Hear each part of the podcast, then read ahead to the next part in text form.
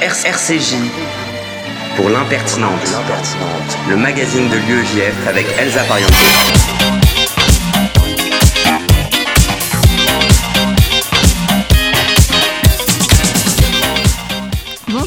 Et bienvenue dans l'impertinente, l'émission de l'UEJF sur RCJ 94.8 que vous pourrez ensuite retrouver en podcast sur l'application et même sur Spotify.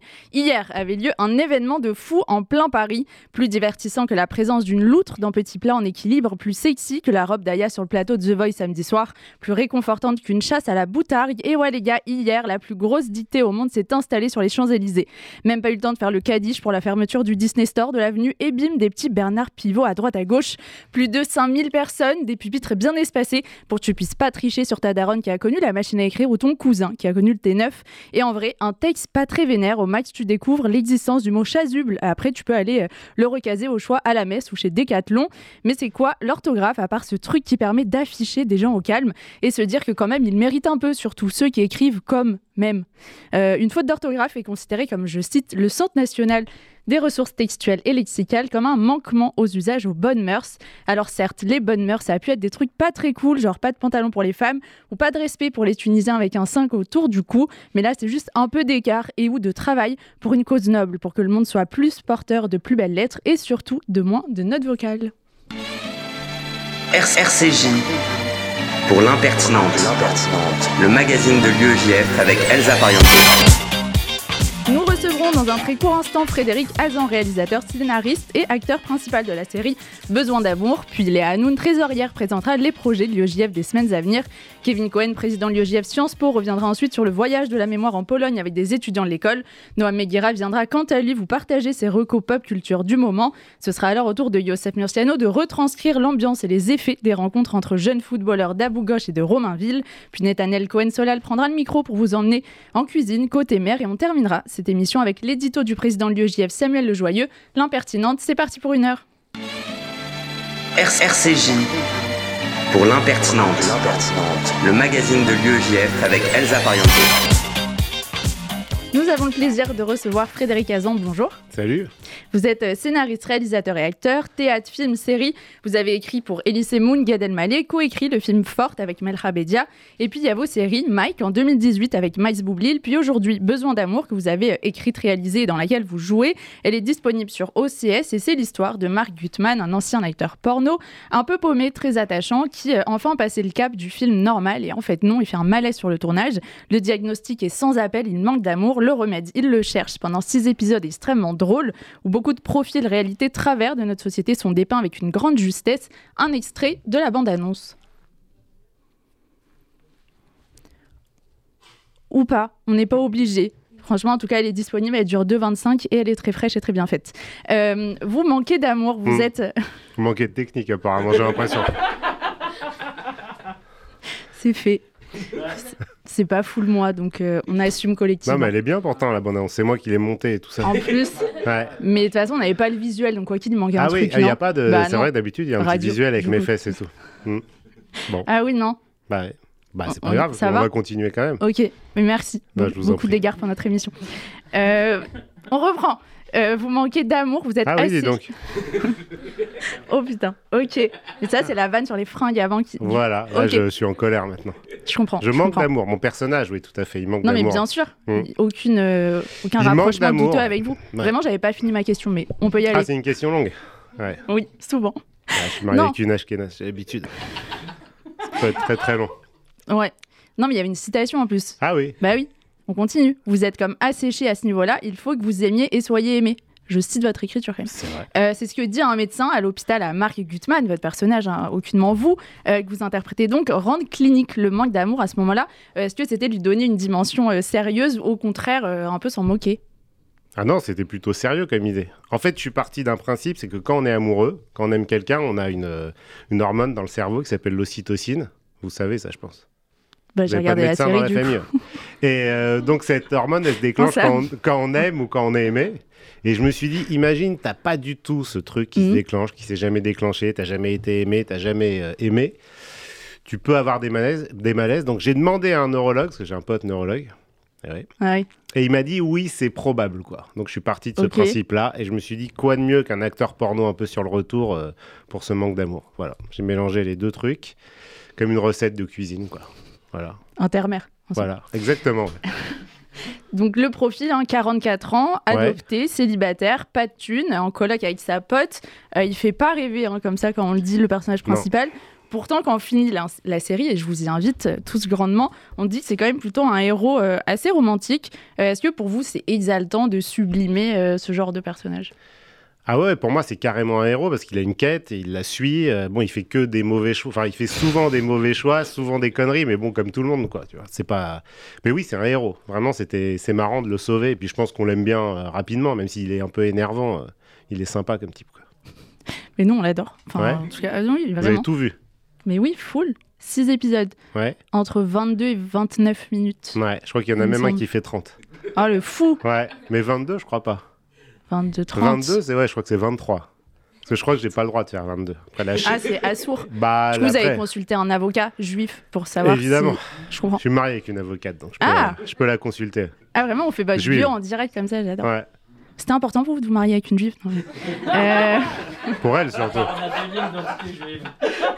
Mais tout le monde est juif ici, on est d'accord hein. Ouais, là, à peu près. Après, on va pas checker la mère, le père, tout ça. On juge pas. En gros, ça passe. Ouais, ça passe. Ça a l'air, en tout cas. Après, vous pouvez checker les noms, franchement, c'est assez flagrant. Je verrai en sortant, mais j'ai l'impression, en tout cas, de ce que j'ai entendu, que tout le monde est à peu près juif.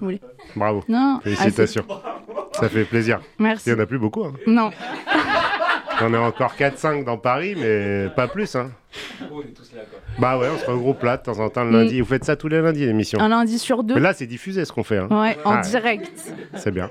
Allez-y, si vous voulez me relancer ou un truc comme ça. Il n'y avait qu'une question, donc. Hein. Non, vraiment. Vraiment, elle était bien. Ouais. Elle était vraiment bien.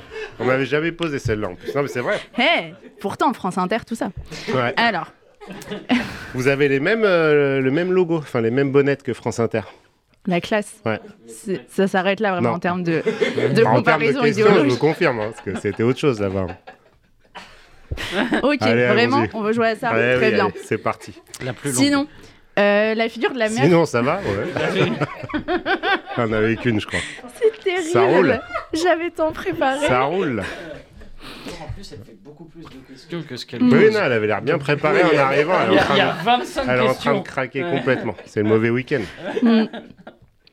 Sinon, la daronne, ça va ? Ouais. Alors, ma mère. Mais non, la mère Clémentine Célarié. Incroyable. Incroyable, ça est folle. Qui dit à votre personnage, c'est pas parce que je suis ta mère que je suis obligée de te voir, je sais que tu existes, genre c'est déjà pas mal. C'est pas vraiment l'archétype de la mère juive de prime abord. Attention, c'est une ashkénaze. Hein. Elles sont quand même beaucoup moins sympas que les mères séfarades. Hein. On peut pas dire le contraire. C'est vrai. Ouais. Mais si je peux me permettre. Hein. Vous pouvez, tout à fait. Vraiment, c'est votre œuvre. Ouais. Donc, non, elle est un peu dure, ouais. C'est vrai qu'elle est dure.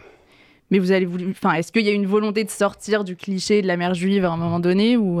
Non, il y a ça, mais je crois qu'elle, dans le fond, elle l'aime, elle lui montre assez mal, mais quand on regarde toute la série, il y a des moments où on sent qu'elle l'aime, mais elle sait pas comment faire. Elle aussi, elle a besoin d'amour, elle est très dure avec lui, et en plus, elle l'a adopté, et je pense qu'en l'adoptant, elle devait se dire, je vais avoir un fils, un mec qui va faire quelque chose de bien, et puis bon, il a juste réussi à être acteur porno, donc c'est vrai qu'il peut être décevant comme garçon. Mais elle est pas gentille avec lui, elle est pas très sympa. D'ailleurs, ma mère était très énervée parce qu'elle m'a dit « C'est ça la vision que t'as de moi ?» J'ai dit « Bah non, c'est pas toi ». Donc il y a eu des problèmes dans la famille à cause de ça, qu'on est en train de résoudre là, petit à petit. On a fait la fête des mères, même si je sais que c'est une fête pétainiste, on l'a quand même fait. J'ai offert un rouge à lèvres. À ma vraie mère, hein, je veux dire. Ok, non mais j'en doute pas. Ma génitrice, quoi. Elle-même. Ouais. D'accord. Quelle marque ? Ah non, on peut pas y dire. Je peux le dire ? Un cher en plus, un garland. Un cher ? Ouais. Ah ok, le beau là. Vous avez fait graver son nom dessus ou pas ? Ouais. Pas mal. Fait l'étoile de David dessus. Ouais. Trouvez ça joli. Quel cool. Non. Ah, ouais. Bah si vous voulez, on peut aller là. Hein. Ça, vous allez avoir des problèmes. Hein. Moi, ça me dérange pas. Hein. C'est déjà la vie qu'on a décidé de mener.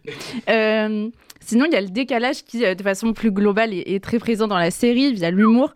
Là, j'ai même pas compris le début de la question. Ok. Le décalage. Ah oui, il y a un décalage. Oui, c'est un personnage décalé, pardon. Vous embêtez pas. Générationnel avec votre fille, avec vos collègues en boîte, avec votre mère qui en a pas grand-chose à foutre de vous en apparence, avec l'acteur de la loose, joué par Camille Combal au passage, et avec votre coloc qui elle, est quand même beaucoup plus ancrée dans la vraie vie. Marc, c'est un peu le mec chelou quand même, mais qui au final est apprécié de tous ces gens. C'est un peu une ode à l'espoir pour tous les gens chelous, non? C'est vrai, c'est un mec chelou. Enfin, c'est un mec qui est décalé. Il n'a pas les codes sociaux. Non, il n'a aucun code, il ne sait pas. Donc, quand il parle au début de la série, on lui dit qu'il y a certains mots qui ne se disent plus, mais lui, il n'est pas au courant. Donc, il n'est même pas provocateur ni rien, mais il ne sait pas, quoi. Il est largué à tout niveau. C'est un mec largué, quoi. Vous aviez aussi réalisé et coécrit la série Mike avec Max Boublil, oui, où il y a un musicien déchu dont vous jouez l'agent, que ce soit dans la musique, dans le cinéma. Vous l'avez vu la série ? Oui. Elle est bien. Hein. Tout à fait. On me voit super. Tout nu. Ça, vous l'avez non, pas mais vu. en fait, elle a été coupée. Enfin, on était en train de la regarder elle a sauté de la plateforme. Donc du coup, j'ai pas vu la fin. C'est pas bon signe quand même. Ah, ils l'ont enlevée ? Bah oui, peut-être qu'ils l'ont remise depuis. Et celle-là, elle est encore celle que je viens de faire. Oui, vous inquiétez pas. Elle est foule, oui, c'est là. Pas bon signe. Ah, elle n'existe plus. Mais si, elle est sur My Canal, je pense. Mais non, ok. Ah merde, c'était bien, C'était top. Ouais. Ça a commencé vraiment de façon très sympathique. Il y avait plein de bons acteurs et c'était très marrant à faire. Franchement, c'était une bonne série. C'était quoi la question déjà ? C'est que ce soit dans la musique ou dans le cinéma, avec le rôle de Gérard Jugnot au passage, il y a un petit côté, c'était mieux avant, quoi. Ou en tout cas, la transition est compliquée. Non, je me permettrai pas. Mais... Non, je réfléchis. Non, j'ai pas l'impression que c'était mieux parce que, en tout cas, lui dans le porno, mon acteur porno, là, Marco, il arrive plus à bosser de nos jours. Il comprend pas les nouveaux codes. Il trouve ça trop. Enfin, c'est pas pour lui, quoi. Oui, donc lui, il est un peu largué. Mais je sais pas si c'était vraiment mieux avant. Mais en tout cas, ça a l'air d'être pire maintenant, quoi. Dans son cas, je pense que c'est encore pire. Il y a aussi Ariel Mallet en rabbin, qui à un moment dans une synagogue... Alors qu'il est protestant, donc c'est quand même un rôle de composition dans son cas. Je précise. Il joue très bien. Ouais. L'accent, tout ça... il avait bien bossé. Belle œuvre. Ouais. Ça, c'est le rabbin, il fait un rabbin extraordinaire, Ariel. Mais on aimerait tous avoir un rabbin comme ça à côté de chez nous. Non, by the way, très sympa, très compréhensif. C'est vrai, je suis d'accord. Qui à un moment, dans une synagogue, dit à votre personnage, on ne se confesse pas, ici on se questionne. Il y a tout un fil rouge sur ce qu'est être juif quand même dans la série, comment le père de Marc l'a vécu, comment Marc, lui, l'apprend et le vit.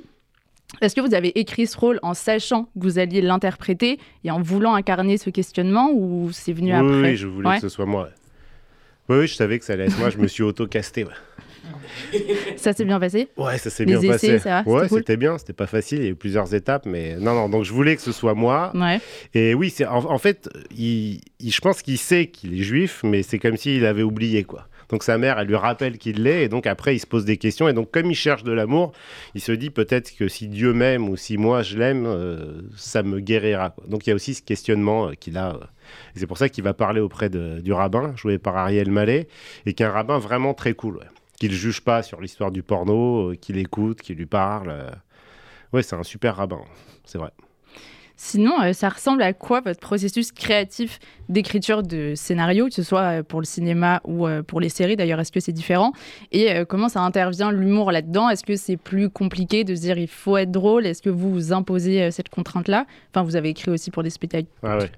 Alors quand j'écris pour des one man, là on a un devoir d'être assez drôle. Enfin, en tout cas, vaut mieux, quoi. Vaut mieux, ouais. Donc là, c'est un autre rythme, mais bon, on répète, on fait du rodage et tout, donc c'est pas la même chose. Après, la série, là, j'ai écrit tout seul. Donc non, mais je sais pas. Moi, je me dis, oui, il y a des moments où je me dis ça va être une scène de comédie. Donc je fais en sorte de faire les dialogues qui me plaisent et qui vont, j'espère, être drôles. Mais après, moi, je fais pas trop de transition entre les scènes de comédie. Tu vois, après, si c'est une séquence dramatique, j'aime bien quand ça s'enchaîne de façon abrupte, comme dans la vie, quoi. Mais là, pour vous, c'est une comédie, cette série ? Je sais pas. Non, je crois qu'ils appellent ça une dramédie maintenant. Ok. Ils appellent ça une dramédie romantique. C'est un mélange de drame, de comédie et de comédie romantique. C'est beaucoup, hein. Ok, ça fait trois trucs dans la même... Mais ça correspond plutôt pas mal. Enfin, le terme est chum, mais... Je pense qu'on peut pas dire que ce soit tout le temps une comédie, parce que c'est un peu triste quand même par moment. Sa vie, elle est un peu... Ouais, je pense que c'est un truc comme... Je sais pas si vous avez vu Afterlife, Ricky Gervais, vous voyez ce que c'est ? Non. C'est une dramédie, c'est un mec qui vient de perdre sa femme, qui est veuf, et ça raconte tout son cheminement pour essayer de se guérir de ça. Enfin, se guérir, en tout cas, de continuer à vivre. Okay. Ça ressemble à ça. C'est dramédie, Je crois que c'est un terme américain. C'est un mélange de drame et de comédie. Je répète souvent 2 fois les trucs. Je ne sais pas si vous avez compris. Ça devrait aller. Mais c'est sympa pour nos auditeurs dont du coup vous n'avez pas confiance. C'est une dramédie. Ok. Ouais. Dramédie, un mélange de... romantique, de drame et de comédie. Mais un petit peu romantique à la fois. C'est vrai que c'est romantique, la série. C'est très romantique. Et je précise pour les gens qui nous écoutent, qui seraient prudes, il n'y a pas de cul. On peut dire cul, ouais. Il y a mes fesses, mais mes fesses, moi, c'est rigolo. C'est pas érotique. Non, c'est vrai. Oui, mais c'est un truc marrant de l'avoir tenu. Non, mais c'est très tranquille. Ah oui, il n'y a aucun Disons-le. Truc. Donc c'est 7 à 77 ans. Bon, 7, j'exagère, mais en tout cas, c'est jusqu'à 77. Et 78, ça passe. Ouais, ça passe aussi. Gutmann, évidemment, donc le nom de votre personnage dans la série, c'est Ashkenaz. Ouais. La chanson phare de la série est de Michel Jonasz. La musique, d'ailleurs, du générique est top. Juste c'est Sinclair, vous connaissez le chanteur? Bah oui, ouais. Il est dans... Voilà, on voit un moment, il y a une séquence de bagarre où on se bat avec lui, et c'est lui qui a fait toute la musique, sauf ce morceau dont vous parlez, donc je vous laisse en parler. Très bien. Donc, non, très je bien vous laisserai l'intro peut-être de l'émission que vous avez faite tout à l'heure, je voulais vous le dire, j'ai oublié. C'est très marrant, c'est vous qui écrivez. Bah c'est bien, vous écrivez mieux que moi, bravo. Bah non, mais c'est bien, ça Merci. Fait plaisir. N'hésitez pas, vous pouvez rester, du coup. Ouais, parce que je sais que vous avez un truc là à 13h20. J'ai un déjeuner, mais... ouais. Ok. On a tous la dalle à 14h. Ouais. Ah là, c'est dur, comme c'est l'horaire, personne ne veut le faire, de toute façon, celui-là. Hein. Non c'est... Franchement, mais c'est considéré comme un des meilleurs horaires de cette antenne. Bah oui, c'est genre... ce qu'ils vous ont dit pour que vous veniez, bien sûr. Ouais, ils ont dit, viens à 13h pendant qu'on va bouffer en terrasse, tu vas voir, ça va être génial. Ouais, bah oui. C'est évident que c'est le meilleur horaire. C'est moins fou. Je crois qu'il y a 2h du mat, 3h aussi, c'est le deuxième meilleur horaire, on m'a dit. C'est les deux meilleurs horaires de radio. Bravo. Du coup, Michel Jonasz. Ouais. Pour la peine, à tout moment, on va vous demander de la chanter. Du coup, n'hésitez pas. Aucun souci. Aucun souci. J'imagine que vous n'avez pas l'extrait de la chanson. Non. Vous savez que vous pouvez maintenant enregistrer des trucs un peu à l'avance et les passer pendant l'émission. Il y a 2-3 gars qui le font maintenant dans Paris. C'est bien. Hein. Ouais, mais on a ça pour ça une met un peu d'ambiance et de tout Yosef ça. Après, pour lui, c'est hyper bien calé. Ah ouais, lui, ça doit être bien. Là, ça me fait flipper parce qu'un truc déjà prévu, c'est pas sorti. Oui, non, mais ça, vous pouvez le faire. C'est sympa, ça met un peu de son et tout. Parce que les gens écoutent avec leurs oreilles. Hein, ouais. Non, mais c'est gentil, le bénévolat comme ça. Ah, Noam, enchanté. Ah ouais. Donc, la chanson phare. Non, parce qu'il faut rappeler les deux infos, donc il faut répéter. Donc, Gutmann, c'est HK. La chanson phare, c'est Michel Jonasz, voilà, qui ne descend pas du Maroc comme tout à chacun le sait. Est-ce qu'on serait pas sur une invisibilisation des séfarades par un scénariste lui-même sépharo-descendant? C'est vrai, complètement. C'est vrai qu'il n'y a pas de... Bah si, il y a le rabbin quand même. JTF. Ah bah si, quand même. Oui. Si. Bah, c'était peut-être une façon de leur rendre hommage. Je les aime bien, dans le fond. Donc, je voulais un peu... Les acheter, vous les aimez bien? Ouais, je les aime bien. Ouais. Bah, ça allait bien avec la dramédie. Ouais, coup, puis avec la mère. Et... Je pouvais pas faire une mère séfarade aussi méchante. Ça n'existe pas. C'est pas possible. En effet. C'était vraiment de la science-fiction. Parce qu'on peut le rappeler, elle est psy, quoi. Elle est pédopsie, ouais. Ouais. Elle est très mauvaise psy avec son fils. Mais elle est bonne psy avec les autres, hein, parce qu'on voit, on la voit faire avec un petit garçon. D'ailleurs, c'est mon fils, le petit garçon. C'est vrai ? Ouais. Très mignon. Ouais. Vraiment, les yeux bleus comme moi et tout, c'est fou. Hein. Ouais. Et donc, c'est une mauvaise pédopsie avec son fils, mais une bonne avec les autres. Okay. Donc, la chanson, oui, Michel Jonasz, on a acheté les droits, hein, ça a coûté un peu. Hein. Ah, vraiment ? Ah, c'est pas gratos. Hein. Non, mais n'hésitez pas, si vous voulez partager avec notre public un petit extrait. Ah bah allez-y, mais vous voulez que je mette avec mon portable? Non, vous le chante. Ah non, je ne vais pas chanter, vous la connaissez, si vous on la chante tous ensemble. Hein. Ah. Non. Vous savez que j'ai pris des cours de chant pour cette séquence. Ah. Vous avez tous vous avez vu, non? Ouais. Toi? Ouais. Oh, dans le fond, ils ont rien à faire. Ils ont faim, il y a eu 3 malaises depuis le début. Hein. En fait, c'est qui pour en fait, notre Justin qui a besoin d'amour. C'est qui pour toutes les semaines. Non, mais on fait ça pour après aller bouffer. Ah, après, vous faites un truc sympa. Ouais. C'est 13-14, ouais, c'est sympa. Ouais. Qu'est-ce qu'on disait? Michel Jonasz?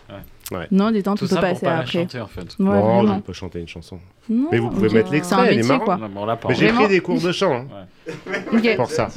Parce que je voulais pas, mais je répète tout 2 fois, il n'y a personne qui parle. Moi, si vous voulez, je peux faire 1 heure raconter ma vie. J'ai pris pas mal de cours de chant pendant...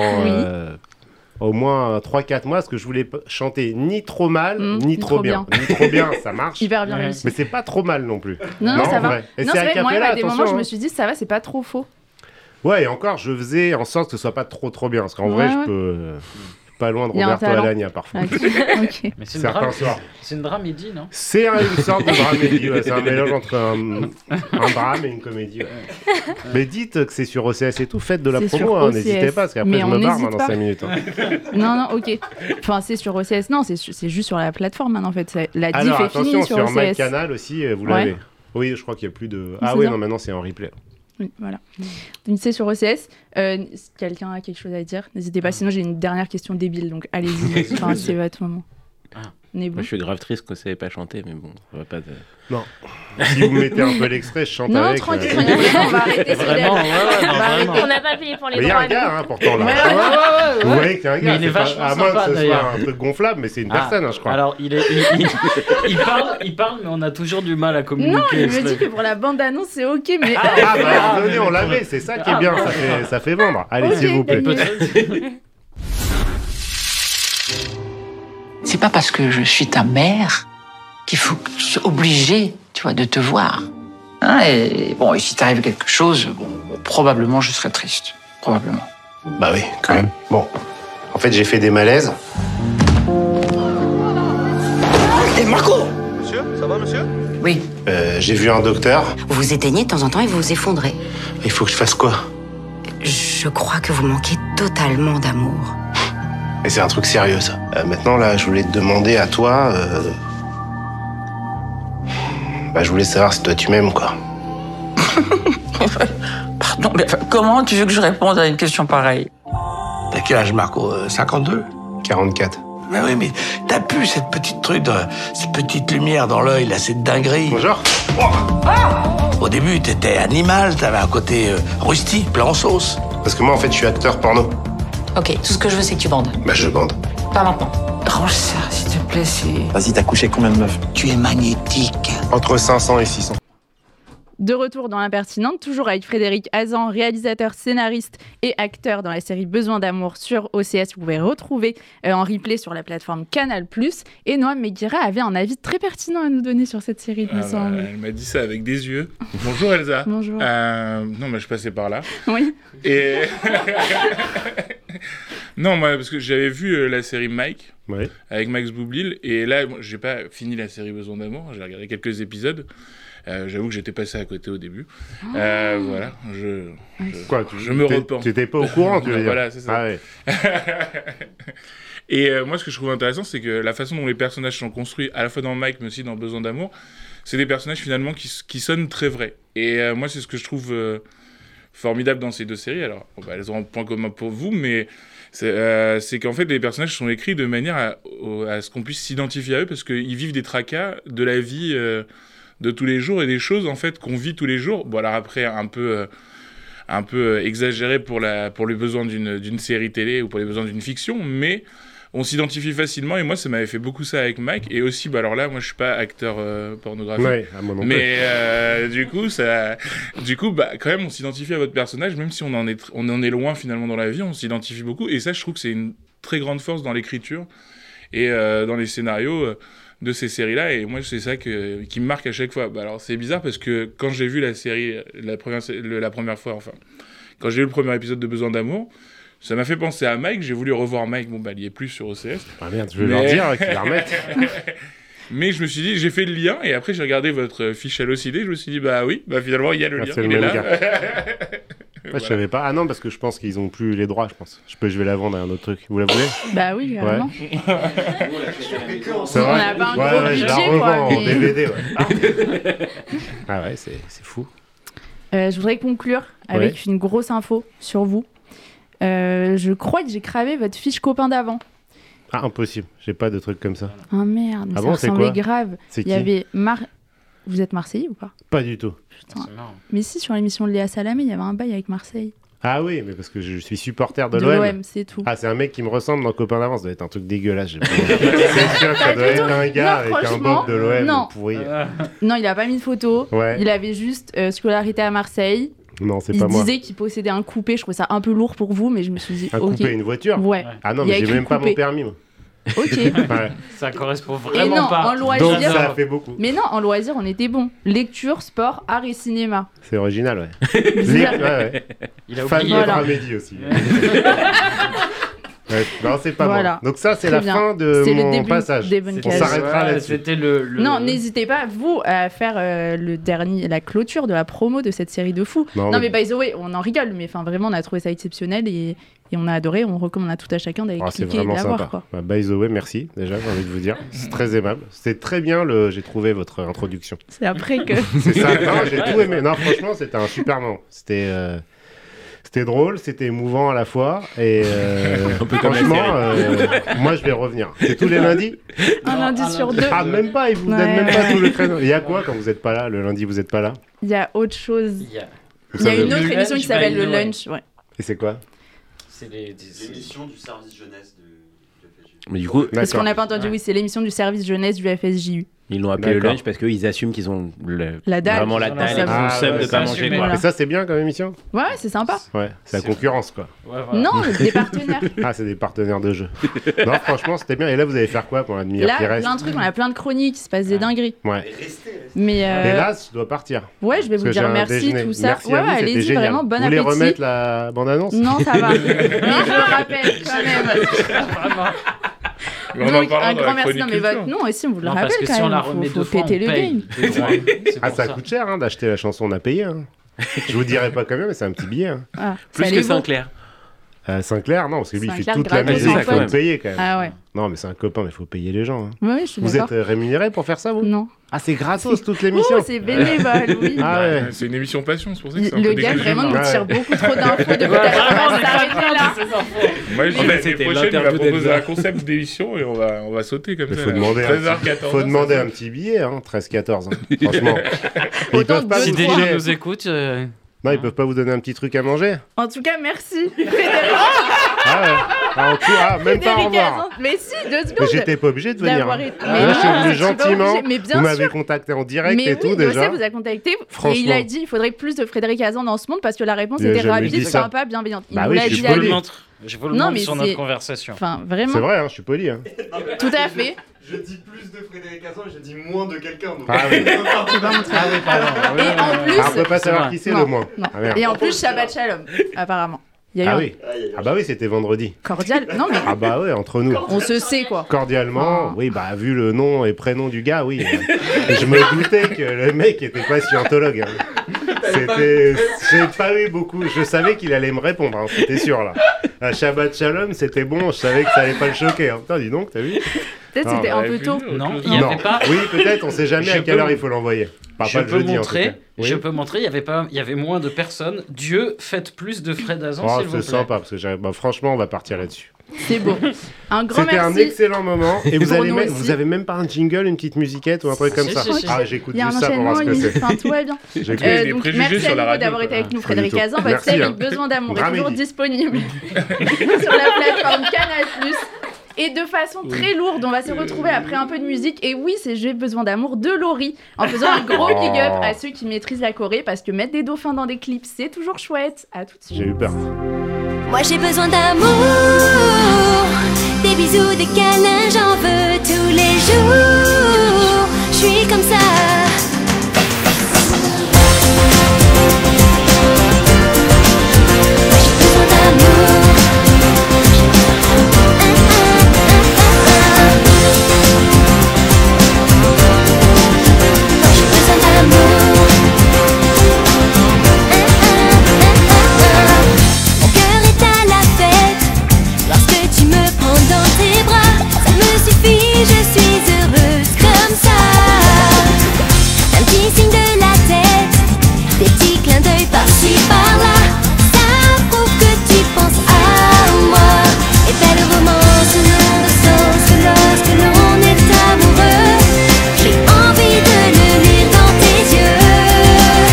Moi j'ai besoin d'amour, des bisous, des câlins, j'en veux tous les jours. Je suis comme ça, quand j'ai besoin d'amour.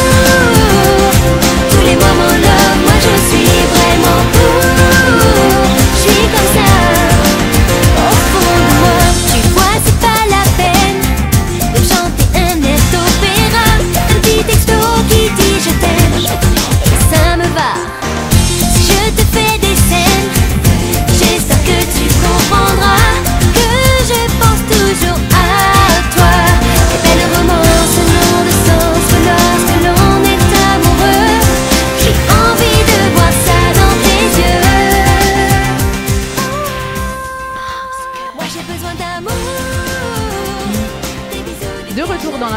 et depuis quelques jours il fait beau, il fait chaud, alors Léa, tu voulais nous donner un avant-goût des vacances.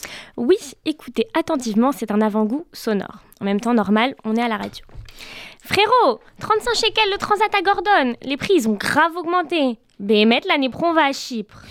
Vous l'avez reconnu, c'est la douce musique de ce petit feuge français, un mois d'août sur Rothschild, qui geint, sa peuve dans une main, son faux goyard dans l'autre, celui qu'on adore détester et caricaturer, car au fond, on l'est un peu tous, ce petit feuge français, en vacances à Tel Aviv. Mais surtout ça, c'est un peu de mon Israël que je voulais vous partager. Mon Israël, c'est aussi celui où tu croises des haredim en allant en boîte, où à la fac se côtoient femmes voilées et hommes à kippa, où les drus portent l'uniforme de Tsahal, celui qui a inventé le goutte à goutte mais qui vend encore des tonnes de plastique, où l'innovation vient rencontrer une histoire millénaire et où crier est une norme. C'est celui qui sort dans la rue pour défendre la démocratie, qui est ton constant dilemme interne sur son identité et qui fait de ses paradoxes une force. Ce que je voulais surtout vous dire, c'est que ma vision d'Israël, elle s'est forgée grâce aux universités d'été de l'UEJF. Un voyage pas comme les autres qui permet de découvrir Israël sous tous ses aspects, des plus évidents aux plus surprenants, des plus beaux aux plus décevants, sans tabou et sans détour. Des visites, des conférences qu'on n'aurait jamais pu faire autrement, pour qu'à la fin, tu nous racontes, toi aussi, ton Israël. Super intéressant et en plus avec cette actualité brûlante et tous les enjeux politiques et sociaux qui traversent le pays, ça promet, mais aux univers d'été, on ne parle pas que d'Israël, non ? Tu as raison. Les universités d'été, c'est aussi et surtout 2 semaines de formation sur des sujets beaucoup plus larges qui nous interrogent, nous, en tant qu'étudiants juifs. Identité, universalisme, lutte contre le racisme et l'antisémitisme, écologie, féminisme. Autour d'ateliers, d'exercices d'argumentation, contre-argumentation, on apprendra et on débattra ensemble pour affiner notre connaissance d'Israël, construire notre opinion sur le terrain, mais au travers de cela, surtout, apprendre à se connaître soi-même et à appréhender son identité juive et française. Là, je crois que tu nous as convaincus, mais alors ce sera quand, ces fameuses universités d'été ? Merci Elsa, j'ai tout donné. Alors, l'UEJF te propose de vivre cette expérience inédite les 2 premières semaines d'août. Tous les détails sortiront très bientôt, mais réserve ces dates car il y a déjà une liste d'attente. Je dis ça, je dis rien. Et ne panique pas, si tu veux te préinscrire, écris-nous sur Insta, Facebook, Twitter, via le site internet, par mail ou pigeon voyageur, on va te répondre. Et comme à l'UEJF, on ne fait pas les choses à moitié, ce n'est pas le seul voyage qu'on fait en Israël cet été. Début juillet, on part avec des jeunes et des éducateurs de quartier pour le voyage de médiation interculturelle. Et du 14 au 24 août, c'est le Taglit de l'UEJF, 10 jours de visites, de rencontres et de kiff dans tout le pays. Et d'ici là, on fait quoi ? Rassure-moi, est-ce qu'il se passe bien des choses en France aussi ? Mais bien sûr, les sections de l'UEJF sont au taquet et ce mois-ci, il y en a pour tous les goûts. Si tu veux te défouler un peu, l'UEJF UPEC organise une soirée laser game le 8 juin à 20h. Si tu cherches un stage, ambiance salut jeune entrepreneur, l'UEJF Assas propose une soirée networking avec des avocats du barreau de Paris le 14 juin à 19h sur le rooftop de l'Écuge. Et si tu es sur Grenoble, ou pas d'ailleurs, viens rencontrer plein d'étudiants lors du Shabbat organisé par la section du 16 au 18 juin prochain. Merci beaucoup Léa.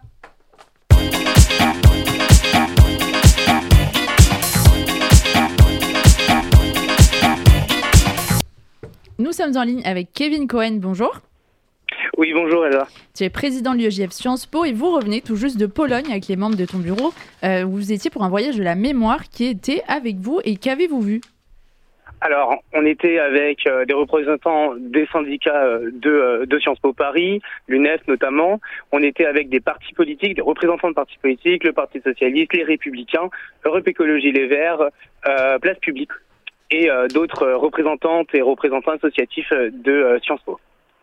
Et on a vu bon nombre de choses. On a commencé par le musée POLIN, puis on a vu Varsovie. Il y avait une petite surprise cette année. On est tombé sur des fouilles archéologiques qui ont pu mettre en évidence certains pans du ghetto qui aujourd'hui n'est plus visible dans la ville. Donc c'était un moment assez fort.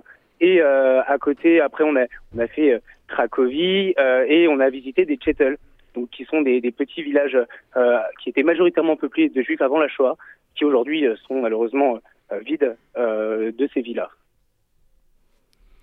Et vous êtes aussi allé à Auschwitz-Birkenau, évidemment ? Tout à fait. On s'est rendu à Auschwitz-Birkenau.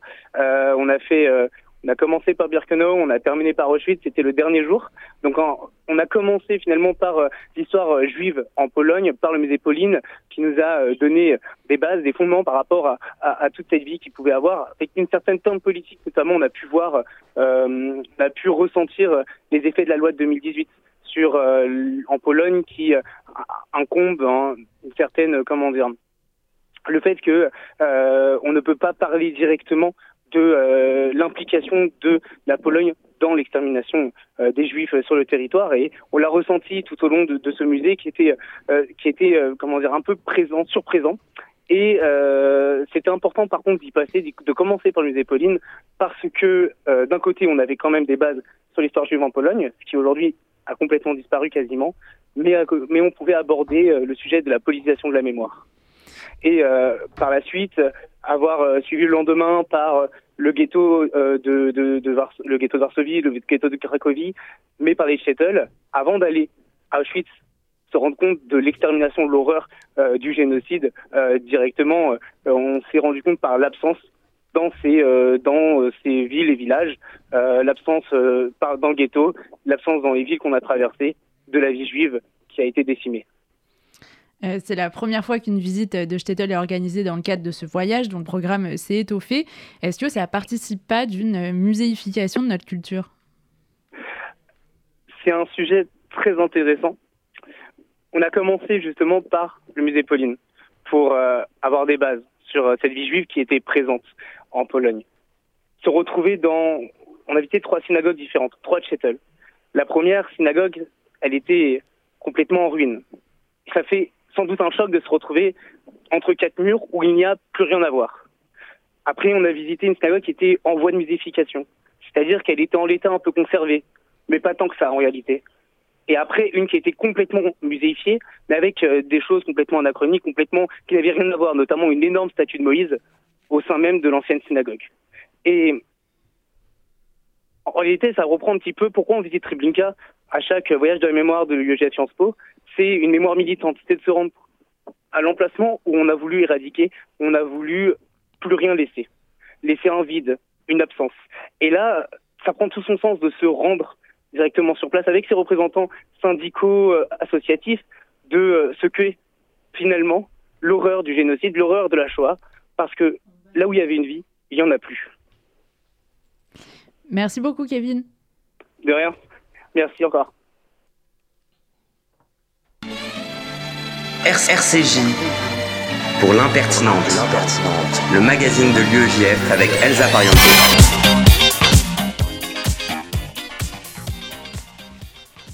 Il nous revient tout droit de sa terre natale, le Maroc. Aujourd'hui, il nous parle de l'avenir de grève, mais aussi de tes recommandations culturelles. Noam, c'est à toi. Je vois que t'as pas reçu le annulaire en place. Bonsoir Elsa, bonsoir les reilles. En effet, Elsa, alors je précise, je suis né en France au cas où l'immigration écouterait ou si nos auditeurs ashkénazes étaient tentés de zapper. I'm back from le Maroc, de Casablanca, Casa pour les intimes, la Maison Blanche. D'ailleurs, je ne comprends toujours pas pourquoi ça s'appelle la Maison Blanche. Il n'y a rien qui est vraiment blanc là-bas. Mais bon, le charme de l'ancien. Perso, après y avoir conduit, Casa, j'aurais appelé ça GTA. Là-bas, les piétons, ils n'aiment pas le trottoir, peut-être à cause du carrelage sur le trottoir, mais ils préfèrent le goudron. Et les fils sur la route, c'est plus une suggestion. Je crois même que tout le code de la route, c'est une suggestion au Maroc. Il y a même un mec qui m'a doublé par la droite en montant sur le trottoir. Bref, je vous passe les détails. C'est simple, le seul endroit où j'ai eu autant peur en conduisant, c'est Israël. Et là, je vous ai vu derrière votre poste de radio, les gens. Vous disiez, oh là là, il part en chronique raciste, miam miam miam. Et en fait, bim, contre Kemps. Vous êtes, oh là là, il critique Israël. Le gars vire antisioniste. Mais bon, honnêtement, Israël, c'est top, mais... Ils savent pas conduire, quoi. Mais bon, bref, cette intro est déjà trop longue. Casa, c'est super. C'est le seul endroit où tu peux visiter Tahiti et Miami dans la même journée. C'est le nom des plages privées. Il y a encore une vie juive et des restos, après quelques un peu folkloriques. Il y a un souk, plutôt agréable et beaucoup plus agréable que celui de Keshmara. Et vraiment, la mosquée Hassan II, c'est magnifique, respect. C'était mes conseils voyage pour vous et vos pélos. Noam, tu reprends les bonnes habitudes, pélos. Alors, Kwakoubé, dans le pélo est un mot utilisé par les gens du voyage et peut prendre, selon les circonstances ou les lieux, une signification péjorative. Il désigne en généralement un gars, un pote des gens.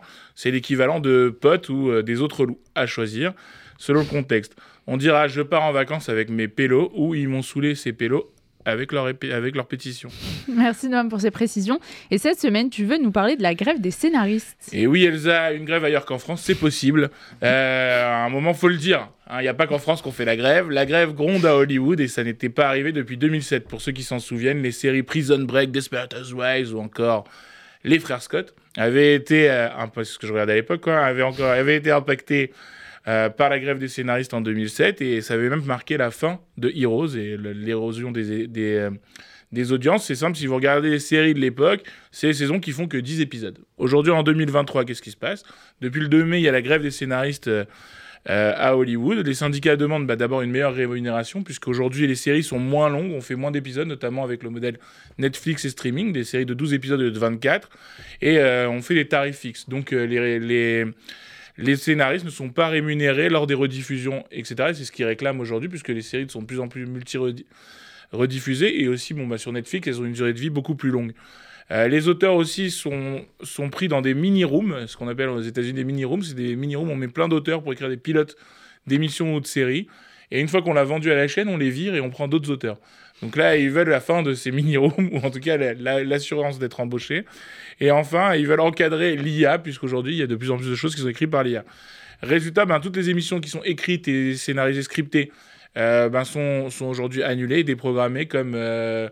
tous les late shows américains, mais aussi Saturday Night Live, etc. Toutes les émissions scriptées, et sachant qu'à la télé américaine, quasiment tout est scripté, il y a très peu d'improvisation. Et depuis beaucoup de productions de séries et de films sont en pause, faute de scénaristes, notamment les films Marvel et les séries Marvel, mais aussi, et malheureusement, mon cœur saigne, Cobra Kai. Ça risque de durer parce qu'ils sont déterminés. Et là, c'est toute l'industrie aujourd'hui qui s'est transformée à cause du streaming, puisqu'il y a de moins en moins de monde qui regarde la télé. Et aujourd'hui, on ne sait pas quand est-ce qu'on sortira de cette grève, mais il risque d'y avoir de grosses répercussions sur le paysage hollywoodien et des séries télé d'ici quelques mois. Et sinon, qu'est-ce qu'on peut regarder ? Sinon, ce qu'on peut regarder, alors c'est le meilleur Spider-Man selon les critiques. Spider-Man Across the Spider-Verse, c'est un film d'animation... fait par Sony, qui est la suite du premier, qui aborde cette fois-ci Spider-Man qui se retrouve projeté dans le Spider-Verse, donc il va rencontrer plein d'équivalents de lui dans d'autres univers. Et le multivers est en danger, il va falloir le sauver. Il y a toujours Fast and Furious 10, si vous aimez les voitures et les muscles. Il y a l'amour et les forêts, c'est dans le thème, c'est la thématique du moment. Un film avec Virginie Efira, comme tous les films français, qui parle cette fois-ci de pervers narcissiques. Il y a Omar la Fraise, qui parle d'un petit voyou brigand en Algérie avec Reda Kateb, que je vous conseille, qui est vraiment très frais. Un petit bonbon pour ce début de cette presque été. Et enfin, si vous voulez vous faire du mal, vous pouvez aller voir le dernier Transformers. J'ai perdu le compte. Je sais pas c'est le combien, mais voilà, j'ai pas fait l'effort, j'avoue. Et bien entendu, la série de notre invité, Besoin d'amour, que je vous conseille fortement. Enfin, bien sûr, vous pouvez en attendant que la production de Cobra Kai reprenne, vous pouvez regarder les anciennes saisons. C'est tout pour moi. Merci Noam. Et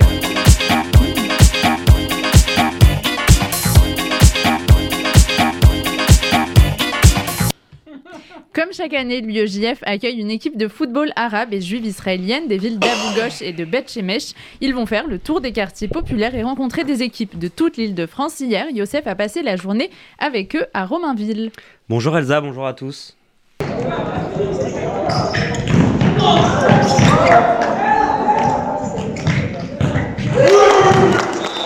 Vous l'avez entendu, mesdames et messieurs, vous venez d'écouter le premier but du tournoi, hier, marqué par Madi, 15 ans, joueur de Romainville, et qui a marqué contre l'équipe israélienne d'Abou Ghosh. Hier, une dizaine d'équipes ont participé à un tournoi de futsal. L'initiative était portée par le club de Romainville.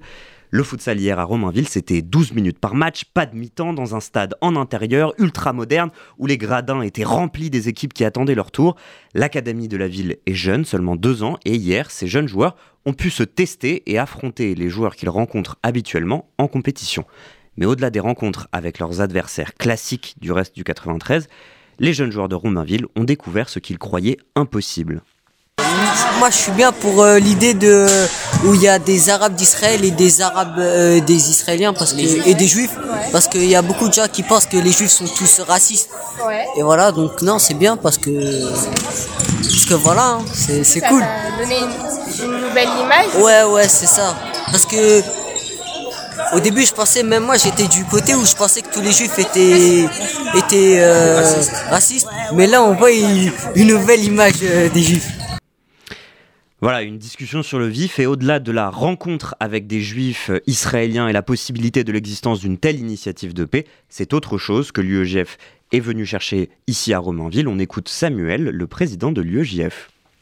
Il ne faut pas mettre le sujet de la haine d'Israël, des problèmes de coexistence dans les quartiers populaires sous le tapis. Et là, c'est pas ce qu'on fait. On parle d'Israël, on ose prononcer le mot Israël toute la journée dans une ville comme Romainville. Et ça, c'est, je pense, extrêmement positif. Voilà, à midi, la trentaine d'adolescents s'est retrouvée sur la terrasse d'une buvette extérieure. Au début, on l'imagine, chaque équipe s'assoit sur sa table, sans trop se mélanger, avec un peu de méfiance. Mais le temps et le travail des militants de l'UEJF permettent une mixité, d'abord timide, puis de plus en plus assumée. On se figure très bien les groupes se briser petit à petit. Mais alors, quelles sont les interrogations, les questionnements qui peuvent saisir des jeunes de tout le 93 face à cette initiative de médiation entre Arabes et Juifs ? Évidemment, les questions sur le conflit israélo-palestinien fusent. À 15 ans, les seules infos que l'on a sur le conflit ne sont pas très claires. Elles sont souvent issues des réseaux sociaux et d'une impression générale que l'on retire de la télé dans des moments de tension seulement. Comment peut-on être arabe et israélien ? Est-ce qu'ils sont musulmans ? C'est quoi la différence entre une ville arabe comme Abou Ghosh et une ville arabe de Cisjordanie ? On écoute. Avant, ils avaient beaucoup de territoire, alors qu'ils n'en plus. Alors ça, c'est parce que ça, c'est différent. C'est-à-dire, il y a la Palestine, où effectivement, c'est découpé, il y a plein d'histoires, le conflit. Mais après, eux, à Abou Ghosh, c'est des Arabes israéliens. C'est-à-dire, ils ont la nationalité israélienne. Parce qu'en Israël, tu as 20% d'Arabes qui ont la nationalité. Pas forcément arabes musulmans, comme ça. Alors, la plupart musulmans, mais t'as aussi effectivement, t'as des arabes chrétiens, t'as tout. Voilà, finalement, ce qui m'a le plus impressionné, c'est la capacité de certains éducateurs à entraîner les adolescents vers l'inconnu, hors de leur zone de confort, dans des espaces temporels un peu suspendus, où d'une minute à l'autre, on peut passer de la tension à la fraternité, d'une vraie adversité sur le terrain, à une fraternité sincère à la buvette du stade, et que l'UEJF soit à l'initiative de ce genre de moment, c'est fou. Et c'est pas fini, ce soir nos footballeurs préférés seront à Bobigny et demain à Sarcelles pour des matchs et une conférence dans un lycée avant un match nocturne à Argenteuil. Merci Yosef.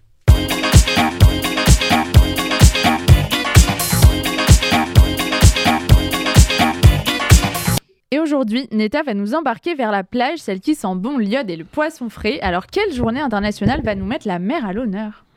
Non, ce n'est pas une mauvaise blague parce qu'hier c'était la fête des mères, même si honnêtement j'aurais aimé la faire. C'est juste qu'aujourd'hui c'est journée internationale. C'est journée internationale de la lutte contre la pêche illicite, non déclarée et non réglementée. Alors je me suis dit que j'allais vous faire une bonne recette de dauphin. Bah, Neta, c'est pas cachère, on peut pas. Et puis c'est juste beaucoup trop mignon, de toute façon. Ah, moi qui avais une super idée. Bon, du coup, le temps que je trouve une autre recette, je vais vous parler un peu de poisson et comment nous aussi on peut aider à réduire la surpêche. Déjà, la première chose à savoir, les poissons ont des saisons. Et oui, par exemple, le saumon que vous prenez dans tous vos sushis, normalement, c'est entre juillet et octobre. En parlant de saumon, justement, je suis triste de vous la dire, mais va falloir vraiment réduire. Déjà, la surconsommation entraîne une surpêche et détruit les populations en présence. Mais surtout, la plupart des saumons que vous consommez sont truffés d'antibiotiques et de mercure. Alors, si vous en mangez peu, ça va, mais si vous en prenez beaucoup, c'est vraiment mauvais pour votre santé. Je sais, moi-même, j'ai dû me sacrifier, manger moins de saumon. Du coup, est-ce que tu peux nous dire ce qu'on peut prendre à la place ? Déjà, ne vous vengez pas sur le thon ou le cabillaud, eux-mêmes déjà en grosse surpêche. En ce moment, c'est la pleine saison du bar, ce qui va très bien avec la saison du barbecue, entier sur le grill avec, pour les plus gourmands, citron. Ah, j'aurais dû la faire. Entier sur le grill. Entier sur le grill.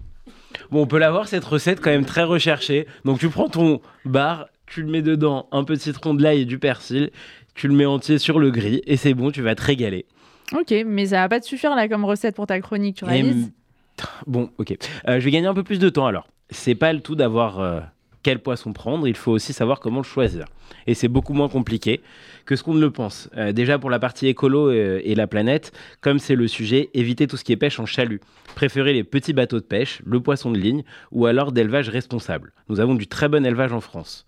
Pour ça, vous pouvez vous référer aux sigles AB et MSC. Pour ce qui est du choix, le plus simple, c'est de regarder les yeux, qui doivent être brillants, clairs et bien bombés, et les ouïes rouges et humides. Personne ne sait ce qu'est une ouïe, genre. Alors, l'ouïe, c'est le truc qu'il y a, il faut le soulever ici, juste en dessous de la tête, et ça vous permet de voir un petit décalement. Ouais, c'est un peu le coup. 6 juin, en fait. 6 juin à la radio. Très bien.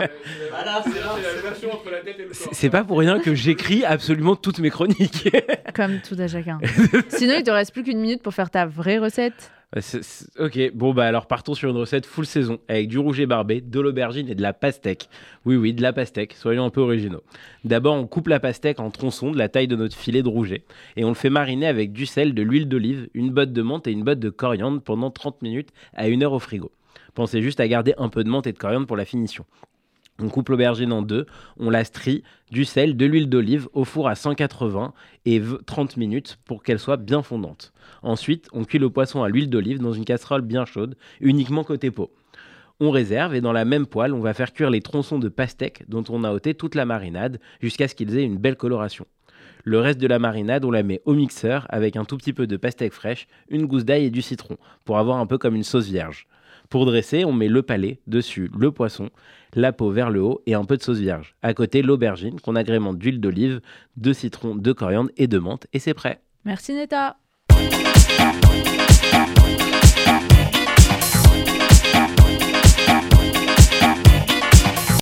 Et c'est l'heure de l'édito du président de l'UEJF, Samuel Lejoyeux. Samuel, cette semaine, tu souhaitais revenir sur la polémique suite aux propos d'Elisabeth Borne qualifiant le Rassemblement National d'héritier du pétainisme et aux propos du président de la République qui ont suivi. Il faut attaquer Marine Le Pen sur le réel, sur le concret. Tels sont les mots que le président de la République aurait prononcés en Conseil des ministres pour recadrer sa première ministre. Alors, ces propos, ils me semblent pour le moins étonnants. Factuellement, le RN est issu du FN. Le FN a été fondé par des Waffen-SS, dirigé durant des années par Jean-Marie Le Pen, dont les accointances pétainistes ne sont pas à démontrer. Si les discours du RN aujourd'hui ont changé, jamais aucun état des lieux public n'a été fait, jamais le rôle du FN dans le développement du négationnisme et de l'antisémitisme en France n'a été condamné publiquement par les dirigeants actuels de ce parti. Alors à ce titre, oui, le RN est bien l'héritier du pétainisme, et si nous luttons contre celui-ci depuis tant d'années, c'est bien parce que nous ne voulons pas que la France soit de nouveau dirigée par l'extrême droite. L'aspect historique est et reste essentiel. La Première ministre a raison de rappeler l'évidence. Au-delà de la polémique, une question mérite d'être posée. Comment fait-on pour que Marine Le Pen ne soit pas la prochaine présidente de la République ? Parce que finalement, c'est bien cela la question. Alors, c'est une question effectivement importante. L'histoire, c'est une chose, c'est important, mais la question, c'est pourquoi les idées du RN ne font plus peur, particulièrement pour les étudiants. Alors, clairement, il y a une sorte de développement de forme plus radicale encore d'extrême droite qui a tendance à recentrer le RN. Nous, étudiants, nous sommes habitués à ces discours haineux de la fachosphère qui sont toujours insuffisamment modérés par les réseaux sociaux. Les grandes plateformes portent une responsabilité dans cette banalisation de la haine. On a fait condamner Twitter et j'attends avec impatience que la nouvelle loi européenne qui leur impose de nouvelles obligations de transparence rentre en vigueur. Mais au-delà des réseaux sociaux, c'est cette radicalité qui imprègne l'ensemble du débat public et qui fait passer le RN pour un parti modéré. Là aussi, la justice devra prendre sa part de responsabilité. À la fin du mois, il y aura à la fois à la Cour de cassation le retour de notre plainte contre les propos d'Éric Zemmour qualifiant Pétain de sauveur de Français juifs et devant la cour d'assises, pour la première fois, un groupe terroriste d'extrême droite qui sera jugé. Le RN se défend de tout lien avec ce que l'on qualifie de l'ultra-droite. Qu'en dis-tu ? Alors, il y a clairement une différence de méthode, mais les liens, ils existent. On parle de la good connection. Mais au-delà de ça, j'aimerais appuyer, pour terminer, sur la convergence des idées. Prenons l'exemple de l'attaque envers les maires. Les communes accueillies, ce sont celles qui ont fait le choix d'accueillir les migrants. Or, cette rhétorique du migrant, de l'immigré qui vient voler le travail des Français, c'est celle de l'extrême droite. C'est le thème principal de Jean-Marie Le Pen.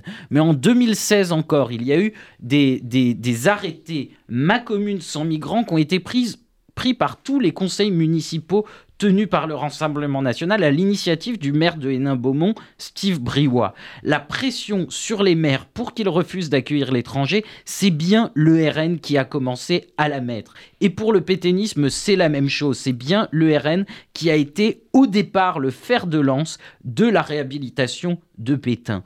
Donc au-delà des violences, ce sont bien les idées de l'extrême droite qu'il faut combattre. Il faut défendre un autre projet de société fondé sur la rencontre, fondé sur le dépassement des barrières identitaires. C'est cela, notre façon concrète et réelle de lutter contre le Rassemblement national. Merci beaucoup Samuel, c'est la fin de cette émission. On se retrouve lundi 19 juin à 13h. RCJ pour l'impertinente, le magazine de l'UEJF avec Elsa Pariente.